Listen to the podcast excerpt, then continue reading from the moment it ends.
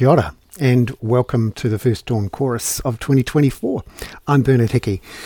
It is Monday, the 8th of January. I'm going to file a few of these Dawn Chorus items uh, in the next week or so before I start full production again on January the 15th, just in part to um, keep something fresh in front of subscribers, but also there's a couple of things that have cropped up that I have some uh, thoughts on and I think are worth uh, noting. Uh, um, sometimes news flies past in that silly season in and around Christmas, New Year, and it's worth documenting. In particular, around migration. And the story I wanted to focus on today involves a uh, temporary migrant worker from the Philippines called Nolan. Just over 10 years ago, uh, he came to the Waikato and started work for a farming family in Matamata on a dairy farm.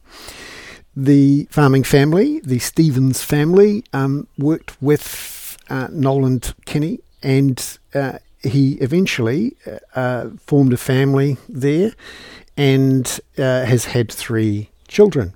Those three children have gone through the school system in Tokoroa, but he was on a temporary work visa. This is um, quite familiar uh, with so called um, skilled work visas. Um, they're now accredited employer work visas. And the aim of these visas is to, in theory, fill a temporary labour shortage. And then whoever has filled that shortage can then go home. Typically, it used to be within three years. Uh, under the previous national government in 2016, there were real um, concerns about uh, population growth from migration and an attempt to actually force people home after three years. But what often happens is that those people who are here on temporary work visas, who are doing great work, um, their employers apply on their behalf, uh, or at least back an application for residency. And uh, then there's an interesting debate about whether this skill is permanent, whether there's uh, someone else who can do the same job uh, locally, and whether someone should be given, given, residency. And what often happens is that the residency is rolled over. So you, you're on a temporary work visa. And this particular case, where someone's been on a, visa for 10 years, is not unusual. You see quite a bit of it in aged care and also in dairying, where people are essentially in limbo because remember, when you're on a temporary work visa, you don't have access to the public health system. You don't have access to the welfare system. So, in terms of you know, employment benefit, sickness benefit, uh, and uh, those other services which um, residents and citizens take for granted. So, in effect, they are second class citizens. They are um, in a, a, particularly depowered work situation, in that their visa is often tied to one particular employer, and they are um, in a, a, limbo, a type of no man's land, where they're constantly applying for residency and uh, trying to keep their visa rolling while having a life and often connecting into communities. So, over that 10 years, Nolan Kinney and his family and his three kids have gone through schools, made connections, obviously are, are closely involved with the, the family, the Stevens family, who have applied repeatedly to try to get residency for Nolan Kinney, who's now uh, at the age of 53. Now, he, he went to the doctor uh, last year and discovered that um, he has some kidney issues that might require uh, regular transfusion in a hospital. Immigration New Zealand discovered this um, in part because he was continuing to apply for residency, and you have to detail your medical situation because uh, Immigration New Zealand doesn't want to give residency to someone who's about to cost the health system a lot of money. Just stepping back and, and wondering why is this the case? Why have we developed a migration system so heavily reliant on temporary work visas? And what does it mean for how we run our society, how humane we are, um, whether we're doing the right things, not just for in a, in a, humane sense, but also in an economic sense. Because remember, the Stevens family have been running their farm and now have um, this family living on the farm and working there, obviously very productively. Um, the Stevens family are desperate to keep uh, Nolan Kinney, not just because um, they'd struggled to find a replacement, but of course he's built up all sorts of skills and connections and experience, which um incredibly useful.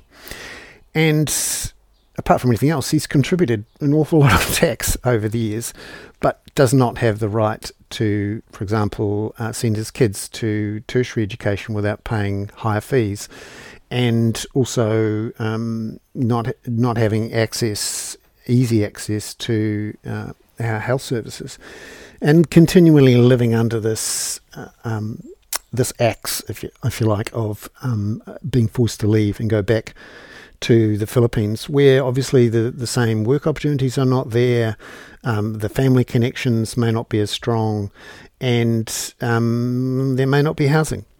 Uh, uh, although often housing, getting housing in New Zealand is not easy either. So, uh, the reason I'm going into the background for this is that in October, uh, Corazon Miller at One News reported on Nolan Kinney's situation where uh, Immigration New Zealand was considering not rolling the immigration, um, the residency visa, the not rolling the temporary work visa again. And two days after Christmas, a letter arrives from Immigration New Zealand, which Corazon Miller has reported on again on Friday. Two days after Christmas, Immigration New Zealand says, right, that's it. Um, you have to leave uh, within six months because we don't want to have to pay for your potential kidney treatment. Now, there's debate about whether the treatment is required. Uh, Immigration New Zealand's taking a particularly conservative approach on this. And it just illustrates the problems we have where our migration system, our political economy around population growth and infrastructure spending is really based on the delusion that we think um, we're filling temporary work, the temporary uh, uh, labour shortages with temporary workers, and they'll go home after 6, 12 months, a couple of years at most. Whereas in reality, these shortages are structural and um, for all sorts of good and bad reasons. And what it means is that we end up um, treating people awfully when they do have problems. Um, for those of you who have been listening regularly, one case I have cited repeatedly is that of Jeffrey Santos, a construction worker who had lived in New Zealand for six years up until the lockdowns in 2020.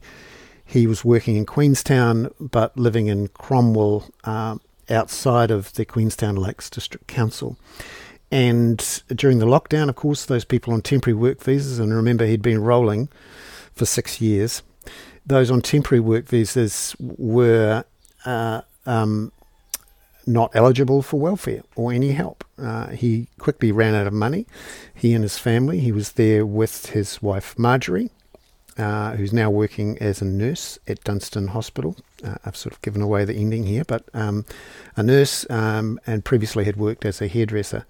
Uh, he works um, directing crane movements on construction sites. And his son, uh, James, uh, goes to the Cromwell Primary School. Now, uh, in the lockdowns, the Queenstown Lakes District Council uh, intervened in a very uh, good and humane way to offer grocery vouchers to those temporary uh, workers stranded in Queenstown during the lockdowns. And uh, uh, Jeffrey Santos applied for those, not knowing that if you lived outside the Queenstown Lakes District Council borders, you were not eligible for the vouchers. He applied. I was told he wasn't eligible. Um, came back a few weeks later and uh, gave a false address because he was desperate for the vouchers. And in the end, he accepted $1,600 worth of vouchers. Within a few weeks, the lockdowns finished. He was back at work and earning money and didn't need them anymore. Lo and behold, uh, in 2020 and 2021, Immigration New Zealand discovered the uh, false declaration and prosecuted him for fraud in the Clutha District Court and he his family were ordered to go home. And he was due to, uh, after appeals had been rejected, due to go home on Christmas Eve of 2021. At the very last minute, after the intervention of uh, MPs, including uh, Green MP uh, Ricardo uh, Menendez, and Ricardo Menendez March, uh, he uh, was given a reprieve and a 12 month uh, visa uh, to stay in New Zealand for another 12 months. That was in December of 2021, which I'll, um, I'll look to find out what's actually happened in the end there. There's another case, and I'm sure there are many others, where uh, thousands of people are forced to leave um, even though they're still contributing and uh, certainly connecting into the communities. And it's just plain wrong to pe- to have people stuck on rolling visas for years and years and years. Uh, not only does it allow us to continue a delusion that our population growth is uh, very fast at the moment, but it's only a temporary thing, and we therefore we don't need to invest for it. But also, it's just um, just awful.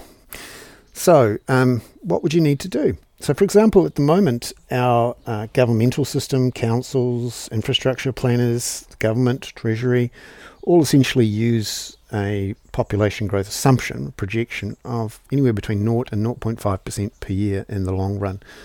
Assuming, of course, that these temporary uh, work shortages are only temporary and that um, the people who are here on temporary visas, therefore, don't need all the infrastructure that a full resident would require, even though they're here using the school, health, transport, um, housing, water systems, uh, um, simply because they're on a temporary work visa doesn't mean that they don't need to travel to work or drive a car or live in a house or um, go to the toilet.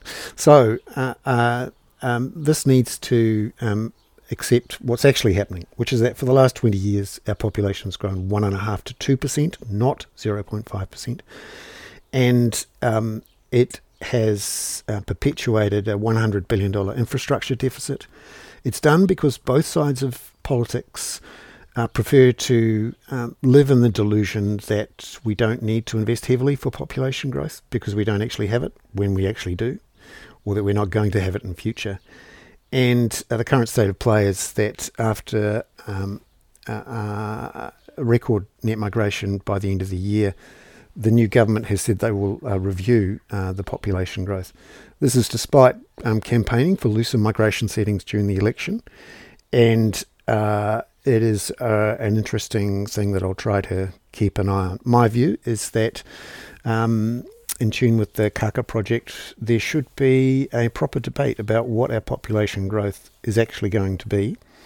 Uh, agree on an, um, in a bipartisan way what it should be. In my view, it should be to acknowledge the fact of it, which is that for whatever reason, employers here are very keen on temporary uh, workers, or at least uh, um, workers who can fill fill the jobs, and many would like to keep them permanently.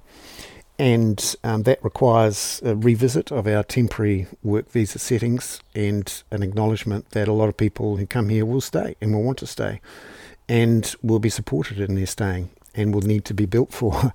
So um, both parties would need to acknowledge one and a half to two percent, and then make the difficult decisions about how to fund that growth, because it obviously means uh, higher taxes, higher public debt, congestion charges, um, water charges, all of the things you need to do to um, fund that infrastructure growth properly. So uh, let's hope that um, the delusion can be ended and a proper discussion had to avoid these sorts of situations happening again in the future. I'm Bernard Hickey. That was a dawn chorus, an occasional one. Uh, before we restart um, full full noise uh, on Monday, January the 15th. Ka kite anō. Thank you again to paying subscribers to the Kaka for support and allowing me to continue to do this sort of public interest journalism on issues around housing, climate, and poverty, and which population growth and uh, unfunded population growth is one of the major issues we, we have. Thank you.